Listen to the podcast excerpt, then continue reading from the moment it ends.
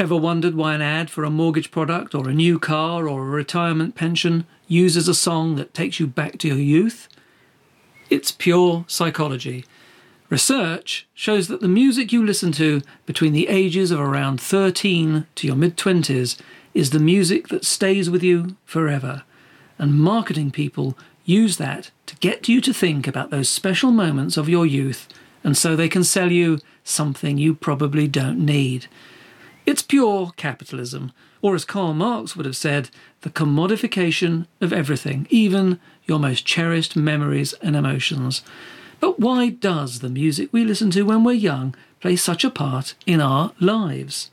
Can it be used to unlock not just your youthful energy and optimism, but to help you in the challenging moments that test you, as well as help you reset your mind to face what you need to do today, tomorrow, or next year? And can it even help someone come out of a coma? The answer to both questions is yes. Even music like this. Fuck you. I represent the punks in the nation, and I think I speak for the whole generation. If don't want to receive a laceration, you best be moving along and passing us by.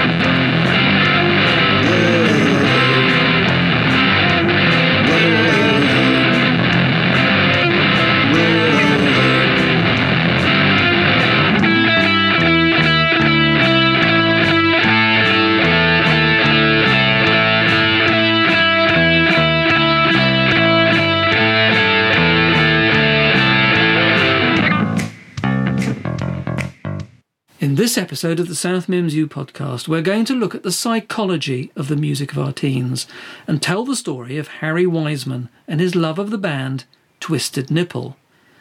Last week, I visited Harry in hospital.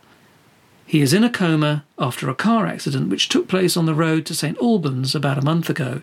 I talked to his sister Cheryl, who also happens to be a psychologist. Harry was on his way to an open mic night in St Albans. Some guy came out of a side road too fast. Now Harry's in a coma. It's just so random. Right, it's tragic. It re- really is tragic. That's why I want to find music by the band he loved back when he was 17. It was a local band, Twisted Nipple, a kind of post punk, new wave, category defying band which never made it to the big time. But Harry really loved, I mean, really loved them. Cheryl's problem was that she couldn't get hold of Harry's collection of rare Twisted Nipple recordings. He'd locked them in a small safe at his house, and no one but Harry knew the combination. So, at the prompting of the head of our music department here at South Mimms, Trent Maunder, we decided to track down any recordings we could find to enable Cheryl to play the music to Harry. The problem was, those recordings were exceedingly rare, which is probably why Harry had put them in his safe. Before we get into the story of Twisted Nipple and our search for their recordings, let's establish why the music of our teens is so important to us and how it could trigger someone to come out of a coma. I sat down with Cheryl to find out. You hear a song, the hairs on the back of your neck tingle, a shiver runs from the top of your head and down your back. Suddenly you're back in a sweaty crowd, bouncing to the classic track of your youth. But now you're a 50 something version of yourself. But deep inside, you're still that 15, 16, 17 year old kid on the cusp of your first kiss, or the sudden realization that life can be good and that you have a future. And it all happens within the first few bars of that song, whatever that song is. And unfortunately, it's what advertisers also know, which is why your attention is grabbed when you hear that song from the TV and look up and it's a car ad or an ad for an insurance company or of a law firm offering to write your will. That's the only time it gets really depressing. I know, I know, it happens to me with any Bowie song. But why does it happen? Our most powerful memories are usually the most emotional ones. The moments in time when you experience love, fear, disgust, disappointment, joy, success, triumph. The moments that really make a mark on your life and your psyche. And many of those moments happen when you're young, mostly during your teens and early 20s, when your brain is still very plastic. It's also when you do many important things for the first time, like you said, you know, the first kiss, the first concert, the first time away from home. Music is pure emotion, and when you hear it the first time, it becomes an indelible marker for that first kiss, for instance. And then whenever you hear that song, the first kiss returns for good or ill. Well, for me, that was uh, Ashes to Ashes by David Bowie. Smells Like Teen Spirit by Nirvana. Those songs reveal our respective ages. But when we listen to them, we're young again. Yeah, as you say, for good or ill. Um, Nirvana is a bit strange for a first kiss, though. It's a long story. It was a grunge romance that didn't go anywhere. Okay, so what is happening in the brain? The synapses are firing intensely, and the music imprints itself on an emotional bed of neurons. It's not quite right scientifically, but it's how I like to describe it. What that contributes to is what psychologists call a remembrance bump. A bump? Yes, the brain seems to store musical memories in a more resilient way than other memories. So that means that as you age, those memories are less liable to fade or get mixed up with other memories. Which is why older people can remember tunes and lyrics even when they start to forget where their keys are or, or even the names of their friends, right? Yes, music plays a big role in helping patients with early onset dementia to get a handle on who they are and who the people around them are. You can go into an old people's home and ask them about their lives and they'll mix things up. But play some music or even mention the title of a song and they'll remember the tune, the lyrics, and what they were doing when they first heard it. And that's why it helps coma patients. We think so, yes. It's been well documented that playing songs to coma patients can unlock a response. Even if it doesn't wake them from the coma, it will start to generate responses which can be helpful. Doctors often recommend that relatives play music that has a special meaning to the patient. It's known as a salient stimulus, which is something that's familiar and emotionally important. Music is an immensely powerful stimulus for the brain, and so it's been known to cause people to come out of a coma completely. And that's what I want to do for Harry. And we're, we're, we're going to try and help. Thank you. Sorry. I, don't know much about Twisted Nipple. I, I hate the name, by the way, but if they were important to Harry, then all that matters is to try and use their music to help him. We'll do our best. So that became our quest. We began by searching the archives of the local papers here in South Mimms and St Albans, and we established some simple facts. Twisted Nipple was a three piece band led by Dirk Dirigible. That wasn't his real name, of course. He was born Holden Niederegger in Schenectady, New York in 1959. His family came to live in Hertfordshire in 1975 when his father, Max, got a job in the diplomatic service. It's rumoured he could have worked for the CIA, but no one has ever been able to prove it. To continue the story, I went back to Trent Maunder, our head of music at South Mimms, and a man who actually knew Holden. Uh, Trent, uh, could you tell us about Dirk, please? Yeah, yeah. Oh, God, where do I start? Well, at the beginning, maybe.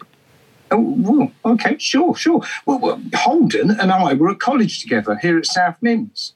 What, Holden was at South Mimms U? Yeah, yeah, he was studying history. His dad insisted he do something serious. Music was not serious. The chances of you becoming the fifth Beatle or something were like, well, zero. Uh, so Holden bit the bullet and studied um, feudalism or something really old. Okay, but uh, but he really wanted to be in a band, right? he always wanted to be in a band, and it was only well, probably a month after we started, he said, "But we should start a band, a punk band." He already had the name he wanted to use. Where did uh, Dirk Dirigible come from then? Well, he, he had this tortuous justification for it. And Dirk doesn't come from some Dutch or German guy, but from a dagger, a long bladed Scottish dagger. no, I'd never heard of that either. Holden was or is a clever guy. And the dirigible? Well, he said it sounded vaguely Australian, like oh, didgeridoo. That, but it's also an airship, one you can steer. And he said his dad was trying to steer him away from his true identity, like a like a floating thing. And Dirk, well, that was the dagger that would puncture his dad's control. Well, that is quite tortuous, but it sort of makes sense, strangely. Uh, Dirk always made sense. He said that we should do punk because you only needed three chords, and that made it easier to just get a bunch of songs together and play. And what about the name of the band? Oh, well, that started out as Twisted Circus. I like that because it suggested images, you know, strange circus acts. And I imagined this great album cover. But Dirk didn't think it was hard enough or funny enough. He wanted the name to get attention. And you always get attention, well, when you twist someone's nipple. Right, well, and, and the name has become a classic. well, a classic in these parts. We made just one album, and that's lost now. The master tapes disappeared, and all we have is demo tapes and a couple of live recordings. Oh, the recordings that Harry has in his safe, maybe? Oh, yeah, probably. Dirk has them, I think. I, in fact, I know Dirk has them. And you know, Dirk was great with our fans. We did have fans. And you know, we got into papers like NME and Melody Maker, which were big back in the late 70s and 80s. If you got into those papers, you were on the way to, uh, well, something. Um, we almost supported New Order once, and the Damned were interested. They liked the set that we did in Milton Keynes. And Harry was uh, was a big fan, wasn't he? he was our biggest. He was just a kid, but he really connected with Dirk and Dirk's musical sensibility. You know, if he'd played an instrument, he'd have got into the band. But Twisted Nipple didn't last long, though, did it? No, no, two years, maybe a few months over two years. You know, it was great while it lasted. Once we broke up, I took my studies seriously and ended up, well, um, head of music here at South Mimms. I sense there's a uh, there's a but in there somewhere, Trent. Mm. But those two years were amongst the best in my life. I have no regrets, uh, but you played one of Dirk's songs, and I'm right back there. Uh, an acne ridden student with greasy hair and a whole life before me. The remembrance bump is strong. Extraordinarily strong. I imagine you want to speak to Dirk, right? I mean, to Holden if I could, that would be great. I mean, we we need a tape of some of Twisted Nipple's songs to try and help Harry, though. I'll see what I can do. Trent sent me a message a few hours after our conversation that he'd managed to track down Dirk and had a number which could get lead directly to him.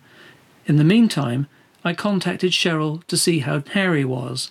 All his vital signs are as good as can be expected, but he's not responding to our voices or to any kind of stimuli.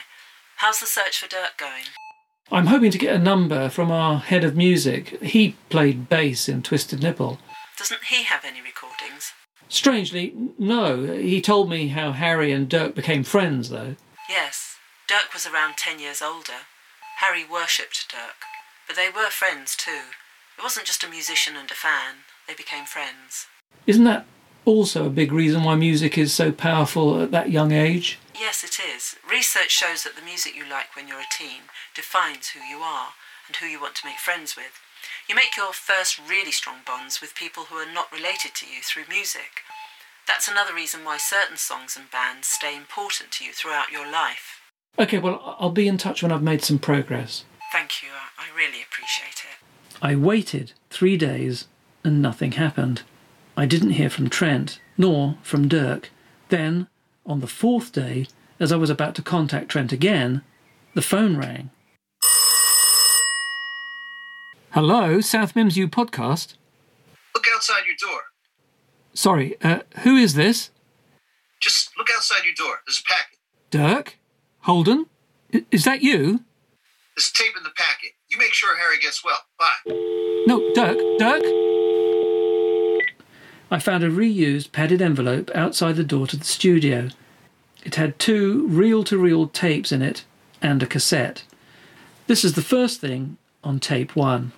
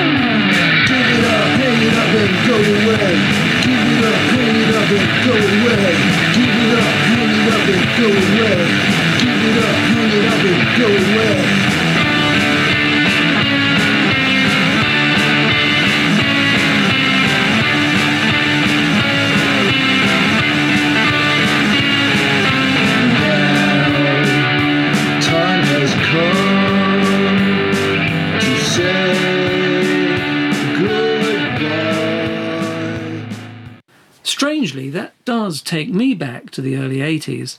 There's a raw quality to it. Sure, you could say it's heavily influenced by, well, anything from the Sex Pistols to television to songs by Johnny Thunders and, the, and his Heartbreakers. But given more luck and maybe better production, Dirk Dirigible and Twisted Nipple could have been contenders. Let's listen to another song.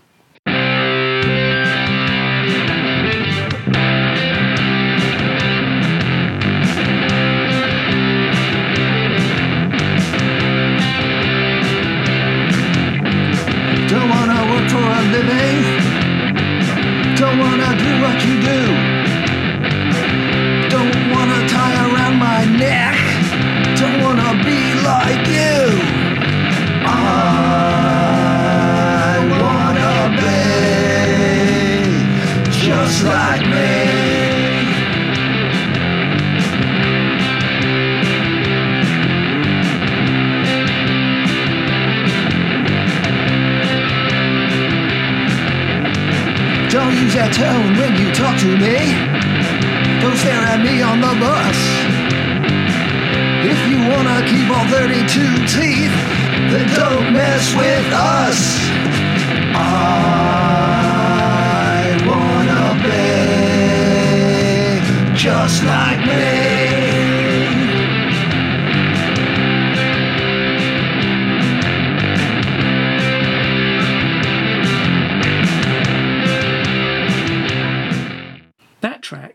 Just Like Me, was Harry's favourite. Just a few days after receiving the tapes, I got a phone call. You're making a podcast, right? I am. Is that is that you, Dirk? Yeah, Holden. I use Holden now. I was born Holden, so you know, I mean, no one even knows I was Dirk Dirigible. W- would you like to do an interview for the show? Uh, no, uh, I, I don't know. We, we'd set up a Zoom call if you like. Nah, I, I, don't do Zoom. Uh, Dirk. oh, Dirk. After that call, I realised that Dirk probably didn't know about Harry. I texted him to let him know. He texted back that he would agree to a short Zoom call. He'd have to do it from his friend's house because he didn't believe in computers. Finally, I got to see Dirk, and he looks like any aging rock star should a mix between John Lydon, Keith Richards, and strangely, Tom Hanks. Don't ask me why, he just does. Do we have to have the camera on? You don't have to. You can turn the camera off if you want to. Jesus. How the hell do you turn the camera off? There's a, there's a camera icon. You just kick, click on it at the bottom of the screen. Ah, too difficult. You look like a nice guy, so look, I, I don't mind looking at you. So, uh, you didn't know about Harry? Nah. Wish I'd known earlier. Poor guy. Such a sweet guy. I mean, he was loyal and he was bright and, you know, he helped me write that song. Which song's that? Just like me. We were packing up after playing in a pub over in Berkhamsted, and he said, I mean, these are his exact words. After a gig, I feel more like me, just like me. That's what I want all the time to feel just like me. I thought that was like totally philosophical, you know, profound. Most of the time, we don't feel like ourselves, our true selves, because you're at work or you're trying to fit in with your mates or with your family. You know, you know what I mean. I do. You're right. It is profound. But music, you know, music is what helps you feel like you, the real you. You find the music that really connects with your soul, and it's what makes you feel really like you. That's why I wrote that song. And it's why music sticks with you always, isn't it? Yeah, it's deep in your soul. When when I listen to that song, it's like I'm back in that pub. I can even smell the stale beer, the stale smoke, uh, the stale me from 1981. Well, that's what our podcast is about. How the music you listen to when you're young stays with you always. I thought it was about trying to get Harry out of his coma. Well, it, it has turned into that, yes. That's all that matters. You go play that song to Harry right now. Uh, do you want to do it? It's not my place. You give the tape to his sister, and you get that boy back. You hear? Let me end this fucking thing. Uh, pr- you just press end. Now that's a good title for a song. I might just. Uh, Dirk? Dirk? Dirk clearly had mastered Zoom well enough to end the call, and he was right. The priority was not this podcast, but to try and get Harry back from, well, wherever his spirit was. And that's what we tried to do next. Okay, so the tape machine is set up. Where did you find that old thing? Oh, it's from our, our music department. Okay, uh, I hope this works. It might not work the first time. I mean, it, I think it can take a, quite a time to have an effect. Let's just play it. Okay, well, we'll, we'll try the less punky version first. This isn't so bad. Harry actually had a hand in writing it, or at least he sparked the inspiration for this song. Really? He never told me. Wait. Look. Look. He- He's, moving his eyes. It's working. Oh, oh my god, it's working. Harry? Harry? Ha- Harry, oh my god, Harry! Music can define your life, or at least your youth. It can unlock your hopes and dreams, and soothe your doubts and ease your pain. The music you encounter when you're young will stay with you forever, and it's important to use it to refresh your weary soul and to re energize your flagging spirits and feel young again, not necessarily in body, but in mind. And it might even save your life. So, get nostalgic, and if you're of a mind, check out Twisted Nipple. What have you got to lose? Goodbye.